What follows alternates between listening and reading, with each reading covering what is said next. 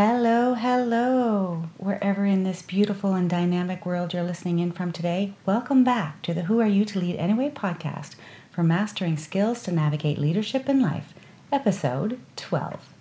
If you have just found me and my work, in episode 10, I shared top the top 3 areas where new leaders need support in 2023 from a conference that I attended. These three areas were leadership effectiveness, mental fitness, and connection and belonging. So, if you're looking for five ways to increase effectiveness, you can find them in episode 10. If you're looking for tools to build mental fitness and change your life, tune in to episode 11. Today's conversation is all about connection and belonging in the workplace context. Now, I have coached a lot of clients on this, and I'm really excited about this episode.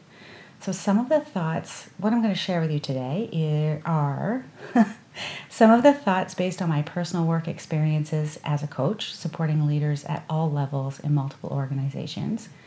What connection and belonging mean, in again, in a work context, how connection and belonging, belonging differ, and five ways for leaders to build both. So I'm imagining you actually right now heading out for a walk or being on your commute, which is just fun for me to think about. And those are the things that help me process my thoughts and experiences so that I can share them with you in these episodes. So when I'm going out on my walks, that's how I kind of do it. So I see you as the same. Of course I do.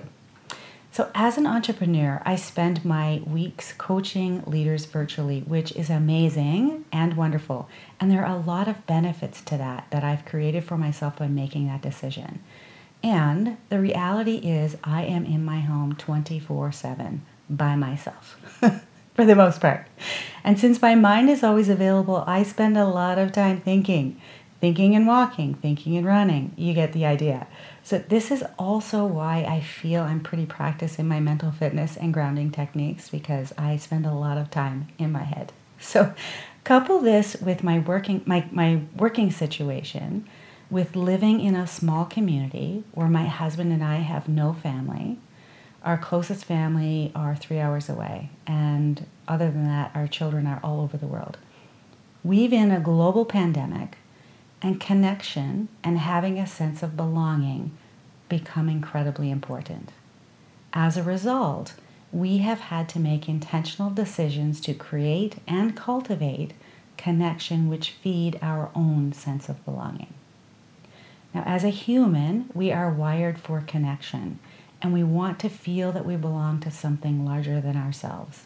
We want to connect with one another, with our families, our friends, and our communities. We want to feel connected with regard to our work, our contribution to the teams that we work with, and the organizing the organization we choose to apply our effort and our work. Now, when I think about connection, my first thought is it takes two and it takes trust. A 2020 20, sorry, more tongue tiedness. A 2022 report from Gallup, a workplace consulting and global research company, shows consistently that people who have a best friend at work are more engaged than those who do not. The data show that they're also more likely to innovate, to share ideas, to get more work done in less time, and report having more fun in the workplace. So I will link this article in the show notes because the specifics might be helpful given your given your context. Now personally, I think to foster connection and belonging, it requires vulnerability which isn't always easy and can come with an element of risk for us. So when we share who we are, or by default who we're not, and we're accepted, this is belonging. And when we express who we are and who we aren't with assurance and safety of being included and being able to participate in the processes within the workplace, this is trust.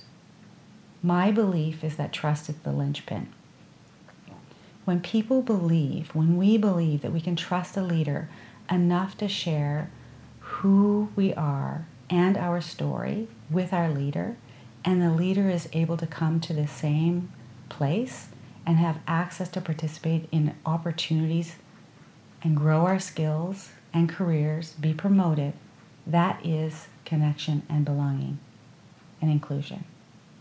what most often gets in the way are our thoughts. And one of the ways that I work with clients is to explore their thoughts and feelings. Through this process, they begin to see how specific thoughts are showing up in their relationships and how they'd rather think and feel about the relationship that they're creating, building, or wanting to have. So, for context, our thoughts produce feelings, our feelings generate actions, and our action create our results. So, for an example, a recent client of mine, new enroll at an organization only after two months, wanted to quit. When we explored it, they believed within their being, I don't fit here. I don't fit in the team. I don't fit in the organization. So, of course, this made them feel terrible. They were anxious, they felt disconnected, and they felt like they were on the outside. And so, of course, when they're thinking this way, they didn't engage with others. They didn't share their ideas or speak up. Instead, they became quiet and they retreated, even in their seating choice, which contributed to the result of feeling disconnected. Through coaching, they could see that this wasn't true and with some coaching, reframed it to I'm excited to create connection in this new team and organization, which brought up positive feelings for them. And of course, they showed up from a completely different place and a completely different energy when they did this work. They brought a willingness to engage with the team. They sat closer in the in the meetings and they asked the leader, "Hey, do you mind if I lead an icebreaker and get to know the other members of the team?" And of course, they didn't mind, and they did. It changed everything. So I wanted to share this quick story because our thoughts are incredibly powerful, and what's often, although not always, in the way of connecting with someone else. Now, the term connection in the workplace refers to the relationships, interactions, and sense of belonging that employees have with their colleagues, their superiors, the organization as a whole, and is incredibly important for creating a positive and productive work environment. Belonging in the workplace refers to the feeling of being accepted, valued, included as a member of the team or organization, regardless of background, identity, or experience. Again, who we are and who we are not. It's a sense of connection and community that fosters a positive environment and promotes well being, both individually and as a collective. And we really do need more of that in the workplace. Connection and belonging differ insofar as connection refers to linking things together with a relatedness or a relationship. Belonging refers to the feelings or the emotional attachment of being part of something greater than oneself. From a workplace perspective, Having these elements along with trust can foster feelings of security, support, fulfillment in individuals. And after the last few years of isolation, it's not surprising that this is in the top three areas where leaders need support. This is why I'm doing this podcast for you. now, in my experience, organizations with the most connected employees who feel a sense of belonging and have told me that are those with people centric focus at the top. What do I mean by that and what do they do? So, people centric focus is they're really focused on their people. What do they do? Leaders who take time and set the intention to cultivate relatedness, connection, and, and belonging, in my experience, do four things. They connect the dots between the vision and the mission of the organization to the message they're giving. They connect how the message applies to employees at every level of the organization. And I'm not saying in incredible detail, I'm just saying, you know, there are connections that are made. And if you tell these stories and connect the stories, they can follow along. They answer questions for themselves of what is in it for our employees for them to do this, to be on board with this? What will they be concerned about? And then they identify and respond to each of these things in the message, which does an interesting thing. It enables the employee to listen. Why? Because their concerns have been addressed. Rather than thinking, how does this impact me? So here's the thing about humans we are concerned for the self. Once that's addressed, we're more open to hearing other things. Lastly, they have a clear call to action for employees versus letting them guess what's next or what do I need to do now. With a clear call to action, employees and leaders know exactly what to do, why they're doing it, how to help, and by when they need to do that. Connecting the dots is incredibly important because it's uh, it allows employees to be to relate. It's very clear what they need to do and it allows them to connect and make meaning of what is happening around them. So why is this important to you? Well, every human, of which you are one, is meaning making and meaning seeking. And if organizations do not create a compelling story for them to be a part of, these humans, they'll create their own story, which is nothing but a missed opportunity, in my opinion. And you probably know this because you've probably created stories yourself when you didn't know what was happening. So every employee of yours has a reason that they get out of bed and come to your team and your organization. And for you, taking time out of your day to understand why they do that can help you connect the dots, unleash their potential and their discretionary effort. Now, what I'm not saying is finding out why someone getting out of bed and manipulating them. I'm not saying that. what I am saying is take the time to find out why they chose you, why they chose your organization, and connect their why to the work that you do, to the work that your organization needs and wants them to do. Essentially, connect the dots for and with them. So, to help you do this, I want to offer five strategies for leaders to build connection and belonging. The first is to communicate regularly and openly with every single member of your team, regardless if they're on site, remote, or hybrid. You need to figure out a way to make sure you speak to everyone. Establish a routine and schedule that you can commit to on a consistent basis to communicate the who, the what, the when, the where, the why to the team. Now, I do have a quick caveat here because I hear it so often and I think it's just useful for you to hear because it is connected. Moving meetings, I understand. Moving them, that happens. But consistently moving them, consistently canceling them, devalues the meeting, erodes trust and respect for the work and for you if you're one of the leaders that is doing this.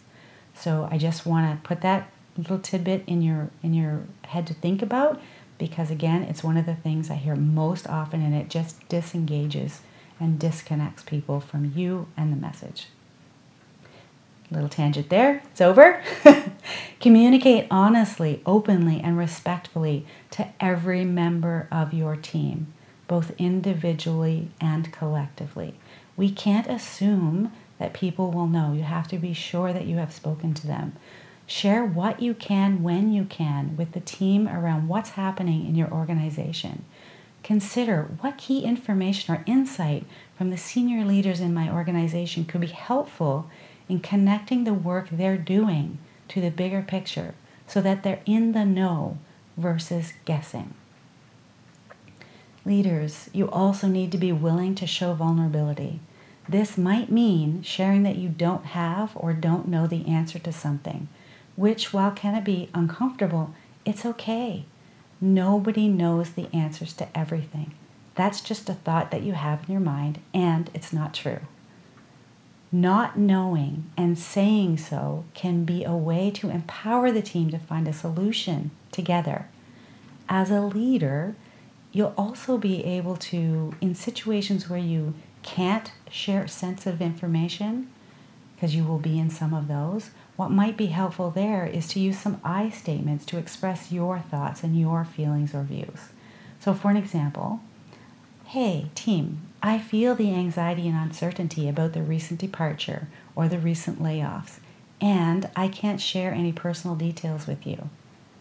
So, an effective tool here is to put yourself in their shoes or in their seat and have some empathy for what they might be feeling. And again, vulnerability to share what you can and what you can't. Be transparent about that.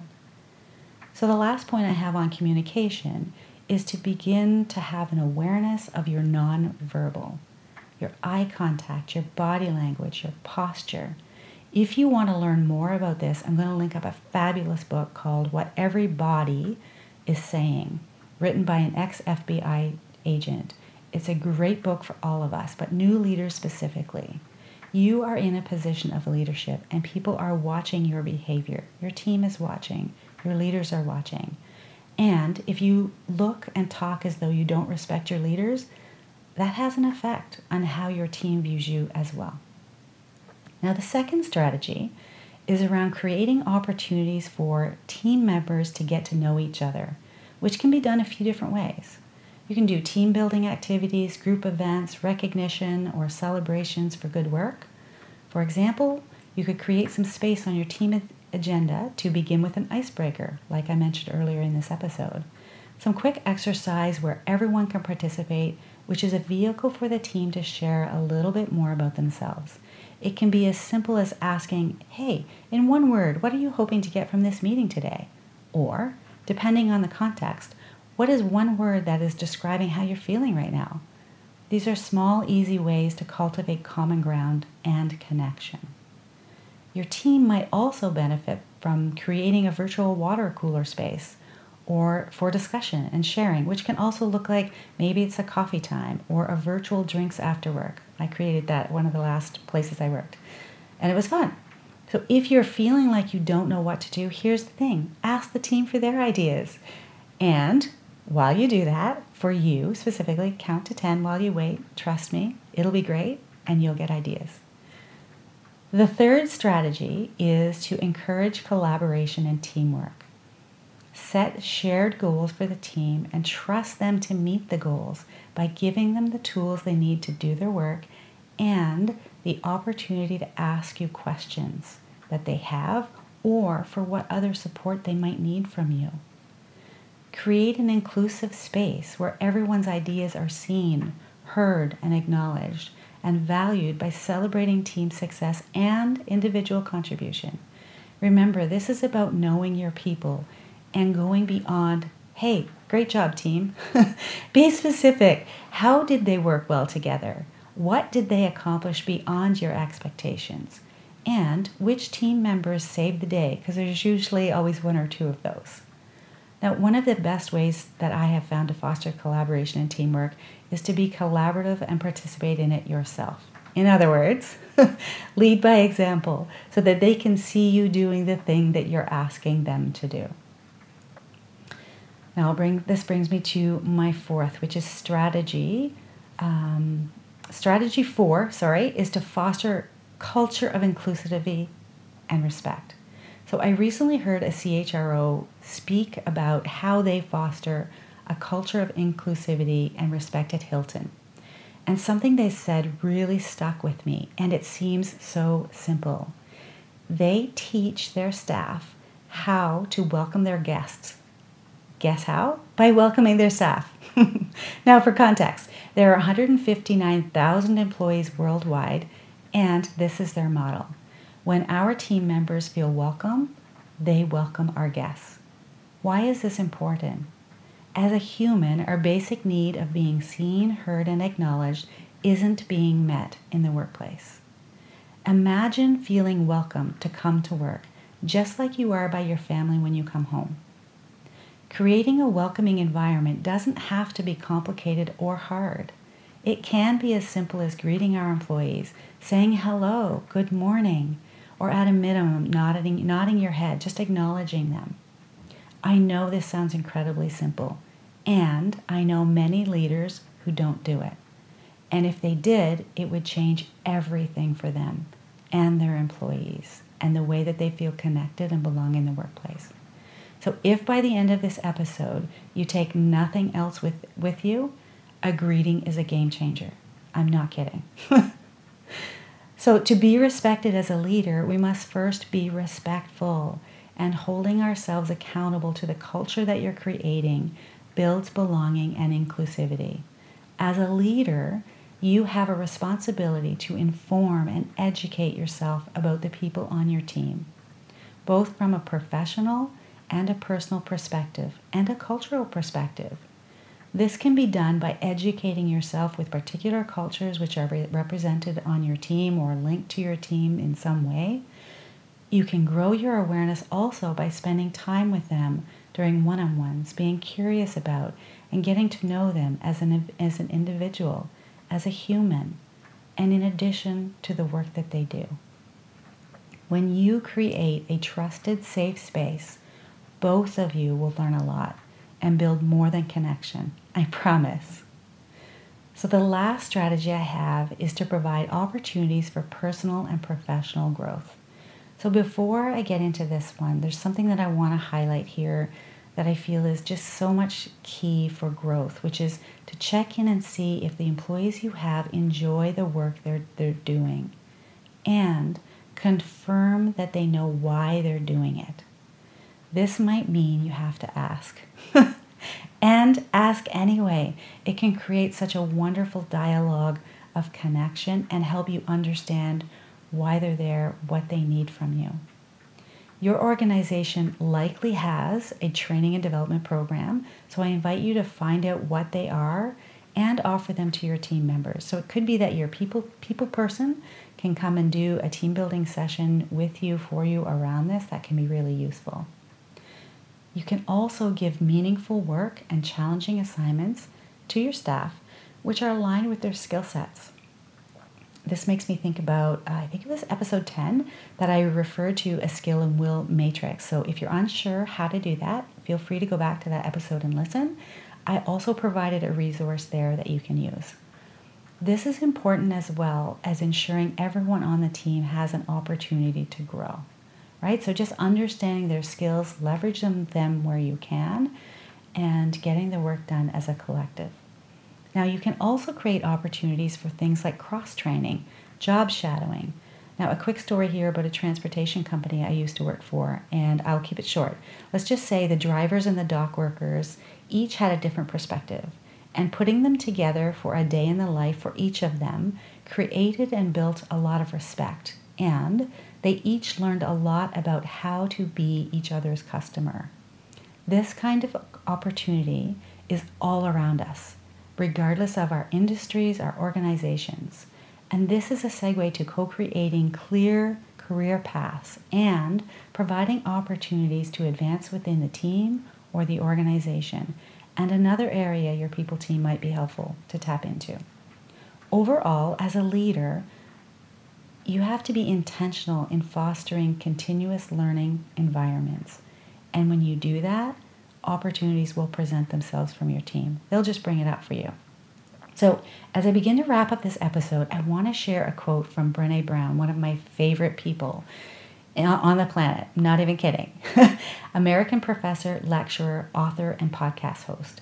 Brene says, Connection is the energy that exists between people when they feel seen, heard, and valued, when they can give and receive without judgment, and when they derive sustenance and strength from the relationship.